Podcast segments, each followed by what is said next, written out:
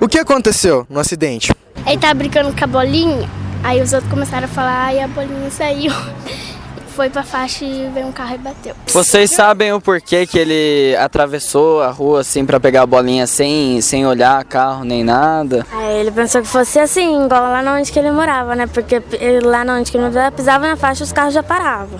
Daí eu acho que ele pensou isso e nem olhou pros lados e foi com tudo, pegou a bolinha. Mas assim, o que aconteceu no momento da batida? O que aconteceu? Ele capotou. Eles falaram assim que não era pra mexer com o menino, mas ele tava caindo, tava muito sangue saindo dele. A gente pensou que ele tinha morrido. Quando foi ver, foi só um acidente normal. E vocês viram quem socorreu o garoto? Se socorreu, né? Não, não, vi. O motorista do carro se preocupou com alguma coisa, desceu, foi ver o que, que aconteceu, nada? Então Ele saiu reto, foi embora, fez de conta que nem é ele que atropelou. E os alunos que viram o um acidente, assim, o que, que vocês ficaram falando, os comentários que eles fizeram? Todo mundo viu, todo mundo ficou preocupado, né? até. Aliás, o garoto já, já está bem? Já. Já tava tá até fazendo bagunça na sala.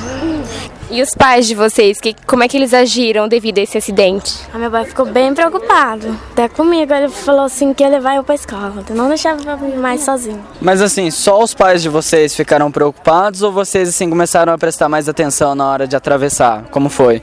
Nós ficamos muito com medo, assim, de atravessar a rua. Daí nossas mães até começaram a trazer a gente pra escola. Eu comecei a ficar bem, prestando bem mais atenção. Porque dava medo de atravessar e o carro vinha bater na gente. E você acha que isso seria a solução? Por exemplo, se você está andando na faixa, quando o momento que você pisasse na faixa, os carros parassem? Essa cidade é um pouco perigosa. Todos os carros que passam, a gente tem que ficar parado até ele passar, porque senão se a gente passar e a gente morre. Porque se for do jeito a gente passa e o carro para, aí fica tudo bem, mas como a gente para, aí o carro ainda continua, a gente, a gente tem que ficar quieto.